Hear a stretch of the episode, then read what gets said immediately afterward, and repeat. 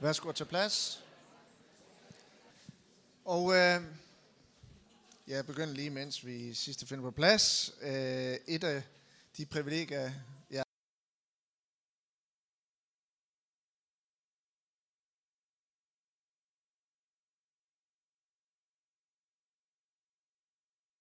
nye præstelærlinge nu, hvor Helle og Carsten rejser, og det har vi fået masser op.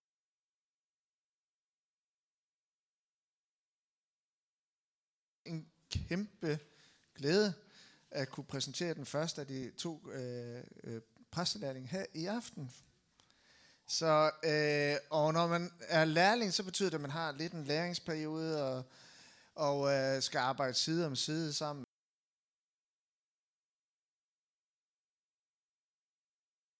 Jeg lige fortæller, hvem det er, at forud for det her, der ligger der jo timevis af samtaler, søgen Gud i bøn, refleksion, input fra diverse.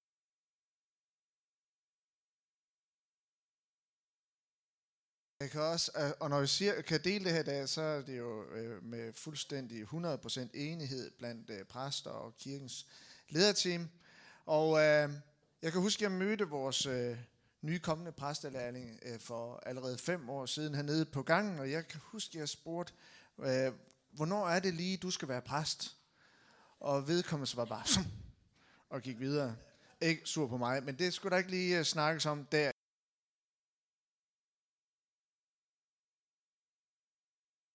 Guds kald over vedkommendes liv og gaver. Vedkommende er i den grad likeable,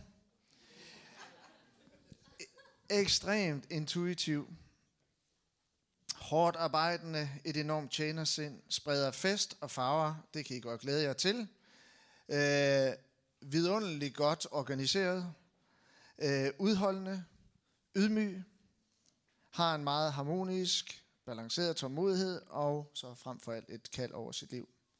Og vores kommende præstelærling, er for øjeblikket i arbejde hos Røde Kors som projektleder for fængselsbesøgstjenesten, arbejder med frivillige besøgsvenner, og før det her har arbejdet med internationalt og socialt arbejde. Til marts en kandidat i sociologi, som blandt andet handler om frivillighed, havde sin første lederopgave som 16-årig i en kirke, har været med her i 6 år, netværksleder, netværksgruppeleder, klyngeleder, international koordinator, arrangeret kirkeweekend, retræter, sommercamp og lederfunktion i vores sociale arbejde. Lad mig lige sige, at selvom jeg vedkommende kan en masse ting, så tror jeg først og fremmest på, at Gud kalder ikke de kvalificerede, men kvalificerer de kaldede. Og det synes jeg er meget, meget vigtigt. Sådan tænker vi her, at siger lige en gang til, fordi det var så godt.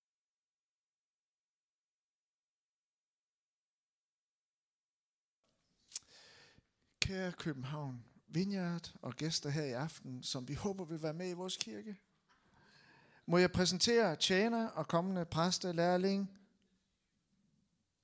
Anne Aagård.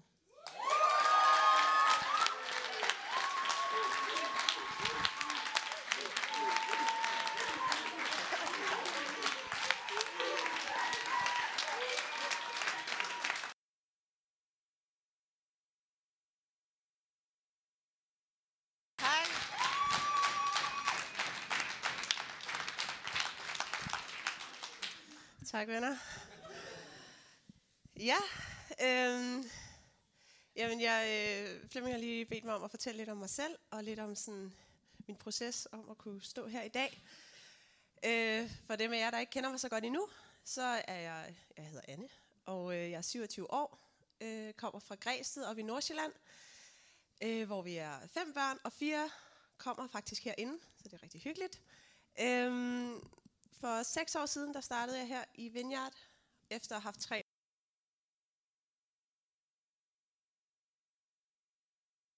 år skiinstruktør. Og så startede jeg her, og det har været helt fantastisk at være en del af København Vineyard. Jeg har erfaret meget mere af Guds kærlighed, af hans helbredelse, og hvor vigtigt det er, at vi som kirkefamilie vandrer sammen. Så det har givet mig virkelig meget. Og jeg har været sådan lidt nervøs for at skulle dele det her i dag, fordi det har været en lang proces.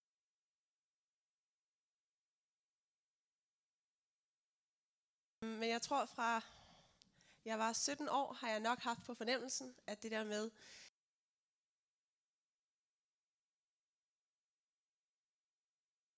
var noget, som Gud havde kaldet mig til. Men det var ikke lige noget, jeg havde lyst til at sige til nogen, eller det gjorde jeg i hvert fald heller ikke. Men hvis jeg skulle være helt ærlig over for mig selv, så var jeg rimelig klar over, at det var den vej, det gik. Det har jeg så ikke lige sagt til nogen. Nu tager vi lidt tråden. Fordi jeg synes, det er en meget...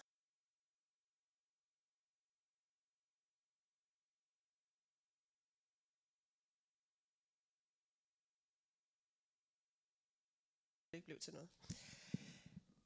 Men vi tjener heldigvis en nådig og en tålmodig.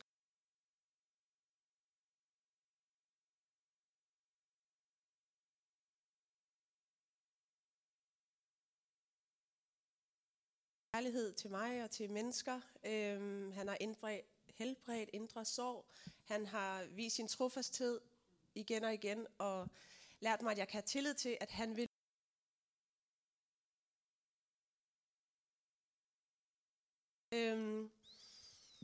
Og specielt det sidste år, må jeg nok sige, der synes jeg, der har været sådan en grovfil over mit liv, på en måde, hvor virkelig mange af de diskvalifikationer og undskyldninger, som jeg har sat op for mig,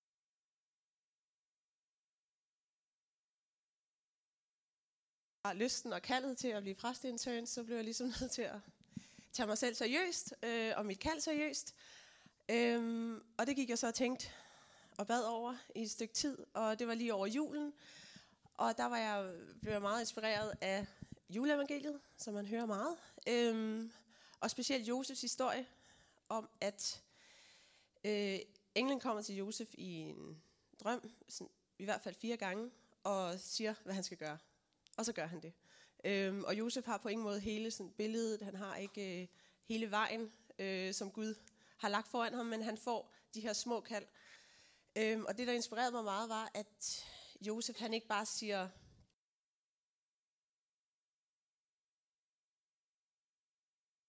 på, at det er Gud, der taler til ham, og han stoler på, at det er, at Gud har en plan for ham.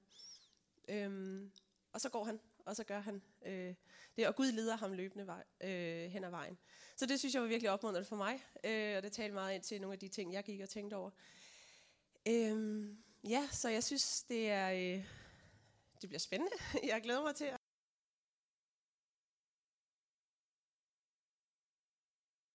det kirken kan gøre.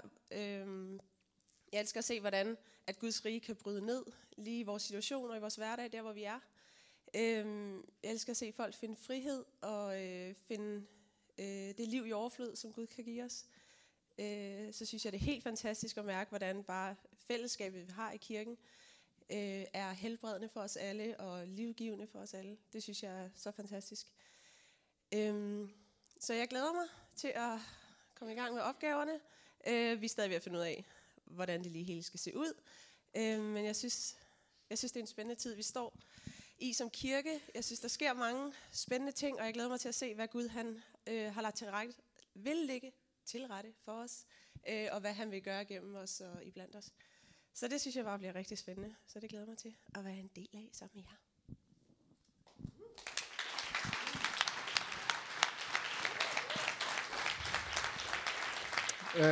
Og jeg håber, I vil tage rigtig godt imod Anne, det kan jeg mærke, og vi glæder os helt vildt meget til at hende på teamet. Det her, det bliver bare så godt. Og Anne skal træde sine egne sko, og ikke andres. Sådan er det. Og jeg må bare sige, jeg begyndte at fornemme, at Anne hun tog det seriøst, så blev jeg og vi blev bare fyldt med en fred, fordi at vi kunne se en struktur, vi kunne se noget tegne sig for vores fremtid som kirke. Så det her, det bliver rigtig, rigtig godt. Og tillykke og kondolere Anne. Det er at tage sit kors op og dø, og voldsom begejstring, glæde og håb. Og ja. Og så har vi spurgt et par af dine venner, om de kunne sige noget pænt af dig. Det kommer her.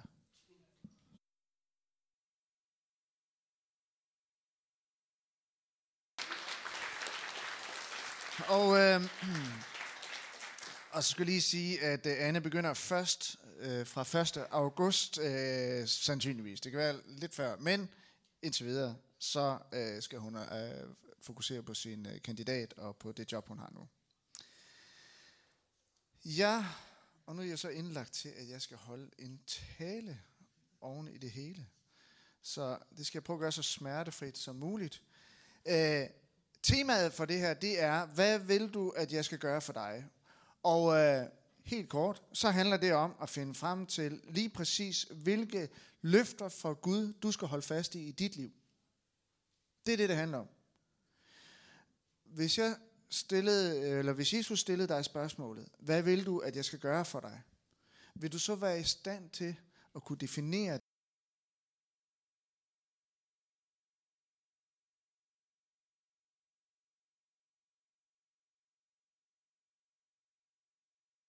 og brugt nogle timer sammen med en, der hedder Jens Peter Jørgensen, som har været tidligere leder af noget folkekirke oase. Han er forfatter, han har skrevet både bogen Når troen sætter spor, og nogle af jer kan måske huske ham fra sidste års sommercamp, og han er sidst i 60'erne, han er meget aktiv, han er meget speciel,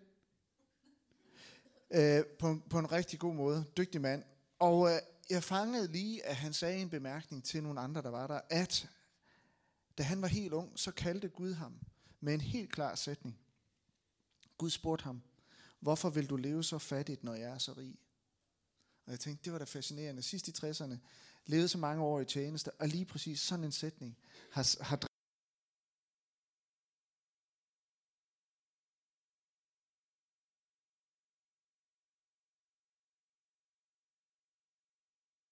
som at det var netop det spørgsmål, som gav ham kurs i livet, som handlede om et kald til at opleve Guds rigdom eller Guds overflod. Jeg har ikke hørt nogen tidligere beskrive et kald så positivt, tror jeg, og netop derfor gjorde det så stort indtryk på mig.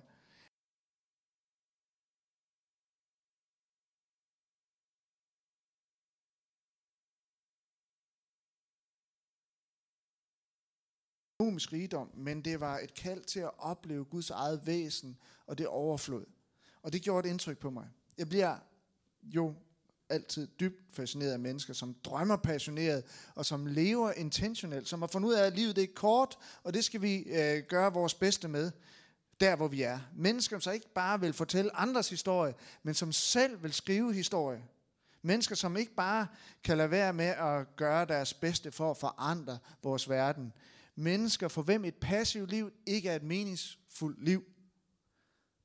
Albert sagde, "The world is a dangerous place, not because of those who do evil, but because of those who look on and do nothing."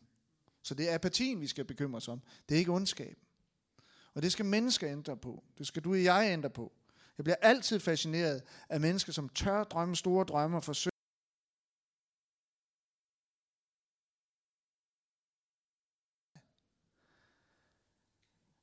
At kaldet til at leve i Guds rigdom er et formål i sig selv, det er bare så opmuntrende. Og i aften, så handler det altså om at finde ind til lige præcis de løfter, Gud vil, at du skal holde fast i dit liv.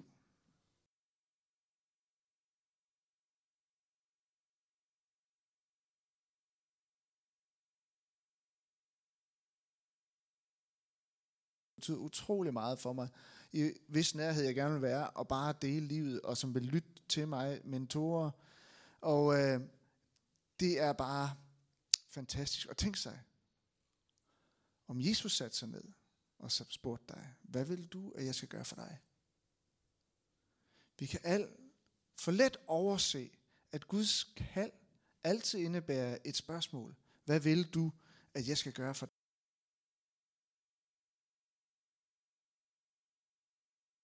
Det overordnede svar, det er ikke så svært at finde. Det kommer jeg med nu. Det overordnede svar på det her, det er at finde frem til Guds vilje for dit liv.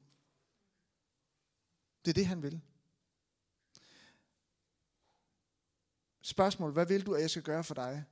Det vil altid lede dig dybere ind i kendskabet til Guds vilje. Det du vil, skal gerne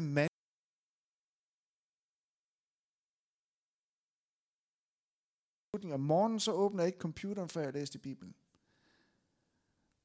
Bibelen. At læse den, finder du Guds vilje. Start der. Det er da meget simpelt. Og svært at forstå, hvad der står i den. Men altså, åbn den og læs. Så det handler om at synkronisere vores vilje med Guds vilje. Og så kan vi bede om hvad som helst, siger Jesus. For det Gud vil give dig, de løfter han vil indfri, vil altid være i overensstemmelse med hans vilje. Men når det så kommer til de mere detaljerede spørgsmål og ønsker, så bliver tingene måske lidt indviklet for os. Og det kan for mange af os være ret utydeligt, hvad vi egentlig ønsker, at Gud skal gøre lige præcis for os. Måske har du ikke tænkt over det. Det kan være, at du søger klarhed over, hvordan Gud konkret ønsker at gøre noget godt for dig i dit liv. Eller det kan være, at du savner klarhed over, hvad du egentlig selv ønsker, at Gud skal gøre godt for dig i dit liv. Eller måske er der bare gået lang tid, og du er efterhånden kommet mere og mere i tvivl om, hvilke gaver Gud vil velsigne dig med, hvad godt han vil gøre for dig. Det kunne være en og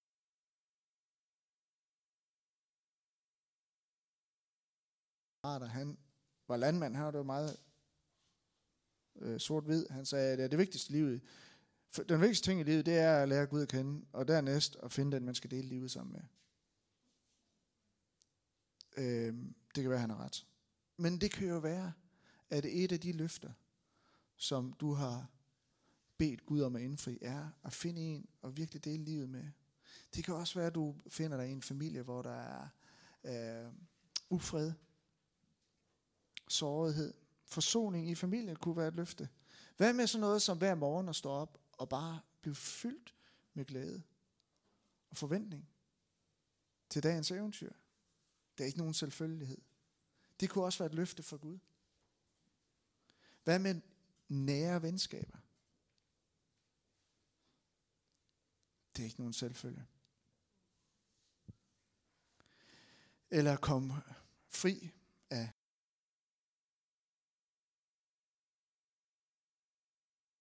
egentlig gav dig på et tidspunkt. Noget du længtes efter, det efterhånden er gået mere og mere i glemmebogen for dig, og du tænkte, det bliver der nok ikke noget ud af. Det kan også bare være, at du aldrig har været tilstrækkeligt tydelig med dine ønsker, og ikke har udtrykt dem specifikt nok over for Gud. Måske er du bare blevet optaget af så meget andet her i livet, end at lytte til Guds stemme, som altid vil spørge dig, hvad vil du, at jeg skal gøre for dig? Det er meget, meget let at blive optaget af og tjene penge i vores moderne samfund i dag. Virkelig let. Når man har fået en eller anden uddannelse, og så kan det bare køre derud af, og så står der ellers friværdi på dagsordenen, hvis man køber sig en lejlighed og er så heldig. Det er så let at falde tilbage på i vores samfund, det her med pengene, blive optaget af materialisme. Det er en let ynkelig tilstand, selvom der ikke er noget galt med alle de gaver. Det er bare, hvilken plads og prioritering skal det have i vores liv. For den moderne dansker, så er det den brede, lette, men fattige vej at leve sit liv på. Som jeg hørte lige et citat af Ebbe Kløvedal Reik, som sagde sådan her, synes jeg er vældig, vældig godt sagt. Når du mister ånden, troen og eventyret, er der kun pengene tilbage. Og dermed sætter han måske ord på manges livsindhold i dag. Guds rigdom, det er langt større end penge. Hvorfor leve så fattig, når Gud er så rig? Vi skal læse en fascinerende, helt vildt spændende tekst fra Bibelen, som jeg har her. Gamle testamente. Jeriko var lukket.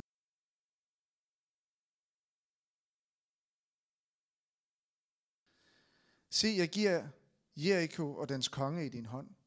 Nu skal alle I krigere i 6 dage gå rundt om byen, 1 gang om dagen. 7 præster skal bære 7 vædderhorn foran arken. Men den 7. dag skal I gå rundt om byen 7 gange, og præsterne skal støde i hornene. Når vædderhornets lange tone lyder, og I hører lyden fra hornet, skal hele folket udstøde et kampråb så højt, at byens mur falder sammen, og folket kan gå lige ind. Ved første øjekast, så var Jeriko frygtindgydende, det var betagende. Og israelitterne, som havde vandret 40 år i ørkenen, havde aldrig set noget lignende. Og de her kæmpe mure, de nu kom til, den første by, der skulle indtages, fik dem til at føle sig mindre, jo nærmere de kom. Når de kom helt hen til muren, så følte de,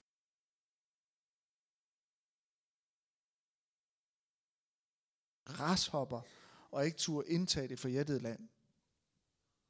Byen var virkelig et uindtageligt fort, og Guds løfte virkede som en umulighed. Og Guds direktiv om indtagelsen af Jeriko, det gav bare ikke mening. Alt hvad de skulle gøre, det var at marchere rundt om byen i 6 dage, en gang hver dag, og på den 7. dag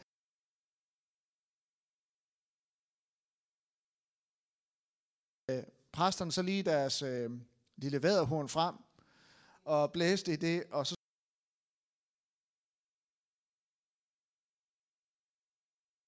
enhver fornuftig israelit, ikke, som deltog i vandringen omkring Jeriko dagligt,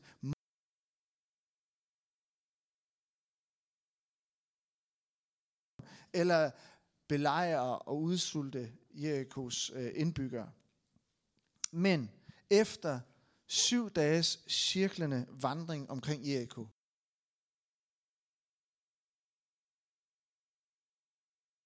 så de kommer ikke med en sidste salgsdato. Og at Jeriko står og falder, er et testamente på, at hvis vi står fast på Guds løfter, så vil Gud til sidst indfri dem. Og det jeg vil spørge dig om her i aften, det er, hvad er dit Jeriko? Hvad er dit Jeriko?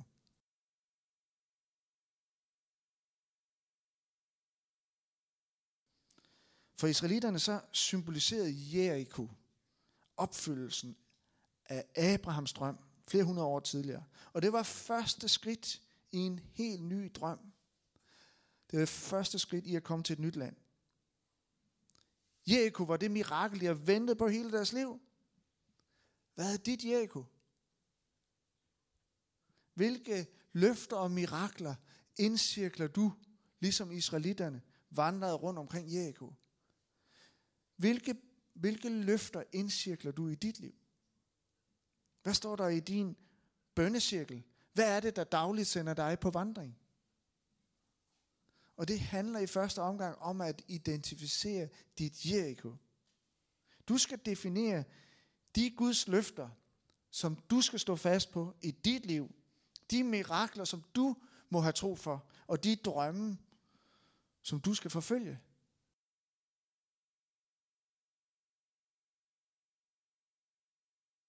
Så vil jeg opmuntre dig til at indcirkle løfterne.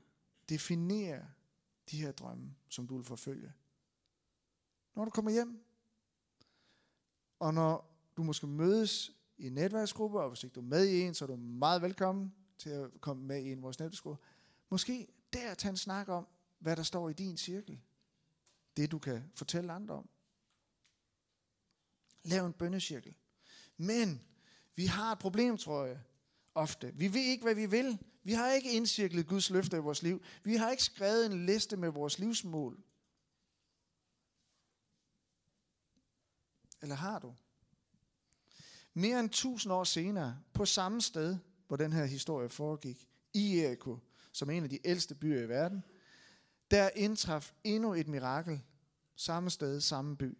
På vej ud af Jeriko møder Jesus nemlig 2 blinde tiggere, og i det han går ud af byen, så råber de efter ham, og skaren tyssede på dem, men de råbte, forbarm dig over os, herre Davids søn. Og Jesus han så det som en guddommelig anledning. Han var jo vældig optaget, men han stopper op og stiller dem et spørgsmål. Han siger, hvad vil I, at jeg skal gøre for jer? Så direkte. Seriøst. Er det virkelig nødvendigt at spørge dem om? Alle ved jo, hvad de ønsker. De er jo blinde. Måtte folkeskaren have tænkt. Og alligevel så pressede Jesus de to tiggere til at udtrykke deres ønsker med tydelige ord.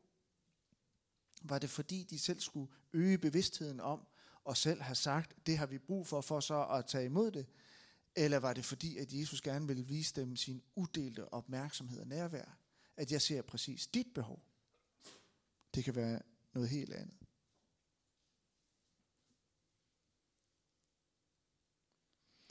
Og det begyndte for tiggerne netop med, at de skulle indcirkle deres Jeriko, som de befandt sig i og var fanget i tydelige vendinger. Hvad hvis Jesus nu stillede dig det samme spørgsmål? Hvad vil du have, jeg skal gøre for dig? Hvad vil du så svare? Vil du være i stand til at definere de løfter, de mirakler, de drømme, som Gud han har lagt ned i dit hjerte? Jeg er bange for, at mange af os vil komme til kort. Ofte så ved vi ikke, hvad vi ønsker, at Gud skal gøre for os. Og ironien i det her er jo, at kan vi ikke svare på det, så er vi jo åndeligt blinde, ligesom de to tiggere var fysisk blinde. Vi ved nok godt, eller måske, at Gud er for os. Men ikke hvad vi vil, at han skal gøre for os. Og det er også nogle gange derfor, at vores bønsliv bliver lidt kedeligt. At det kan da være, at dit bønsliv keder Gud. Nej, det kan ikke passe. Det kan ikke passe. Men hvad nu, hvis han vil spørge, hvad er det, du egentlig vil? Han er din himmelske far og rig, og vil ikke, at du skal leve uden hans væsens rigdom. Han venter på, at du spørger, hvad vil du, jeg skal gøre for dig? Og du bliver nødt til selv at svare på spørgsmålet. Hvorfor leve fattigt, når Gud er så rig?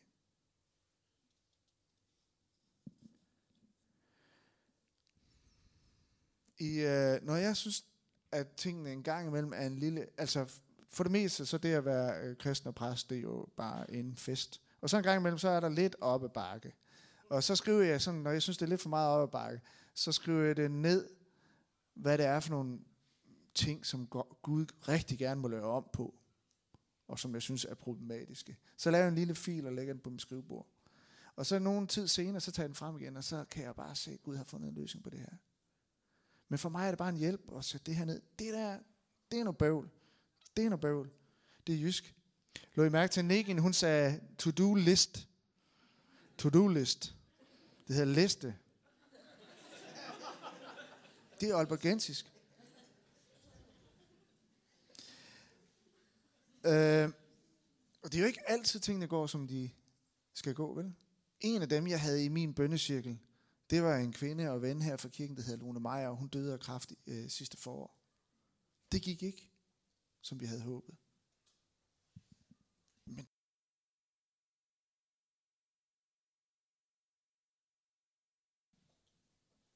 og stadigvæk tro på at helbredes, det er Guds vilje. Lige nu, der står der en række i min... Det er meget... Ved du, hvordan jeg husker at få Helle og Karsten i min bønnecirkel? Det er meget enkelt. Den ligger jo bare i min bibel, som jeg jo selvfølgelig kigger på hver dag. Og så ser jeg også den her. Så det er i bønnecirklen. En masse andre kirkeplanninger i min bønnecirkel. 100 stykker eller sådan noget, der ikke er kommet endnu. Jeg ved også, at vi skal plante mange flere kirker her. Det er fra øvrigt rigtig spændende at være her om søndagen, ikke? Du ved aldrig, hvornår der er nogen, der siger farvel. Og hvornår du får en ny præst, og så videre. Det bliver jo helt tårligt. Hvis vi så også kunne se nogen komme til tro, så ville det blive helt fantastisk at være her i kirken.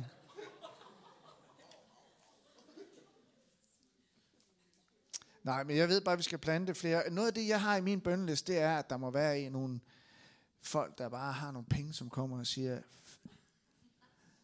Jesu navn, her er der bare en masse penge, som forandrer Danmark med dem, og planter nogle kirker og sådan noget. Det går jeg og beder om. Vandringen om Jeriko, det giver os endnu en udfordring. Hvad nu, hvis de havde opgivet på dag 6? Hvad så? Svaret det indlysende. Så var de gået glip af et mirakel lige før det indtraf. De ville have vandret i 6 dage om Jeriko til ingen nytte.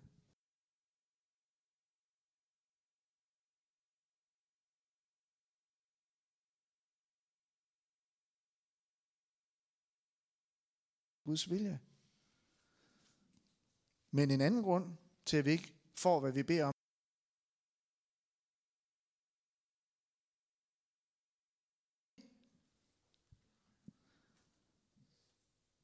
jeg har jo nogle gange, for dem, der kommer her i kirken, ved, at jeg snakker om, at der skal engang blive en kirke også i Aalborg.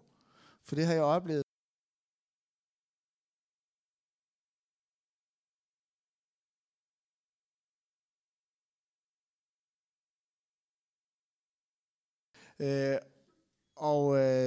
Det er lige før, det bliver lidt sådan lidt, ja, sådan lidt.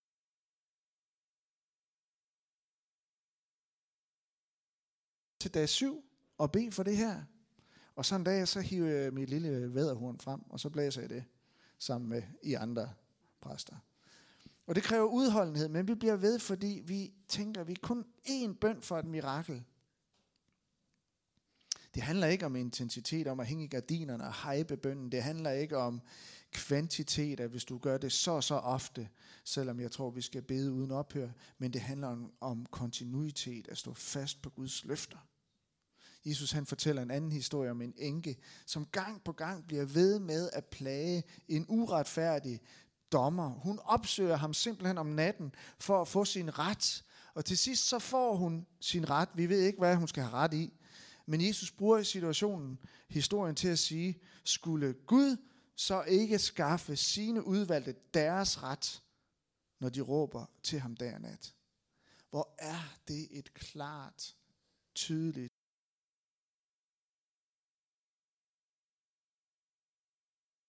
når de råber til ham dag og nat. Til slut her vil jeg bare sige til dig, at Gud han bliver ikke fornærmet over store drømme. De kan ikke være for store. Gud han drømmer om, at dit liv skal bære 30, 60, 100 gange mere frugt i dit og i andres liv. Og jeg vil virkelig gerne opmuntre dig til at drømme stort, og som går langt ud over dine ressourcer. Det skal ikke være dine ressourcer, der skal sætte størrelsen på dine drømme.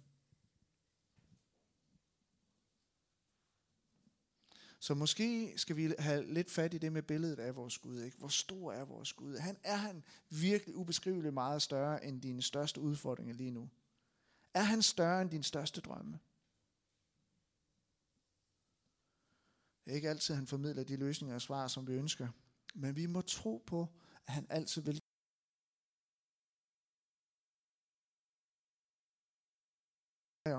Hvilke løfter skal du stå fast på?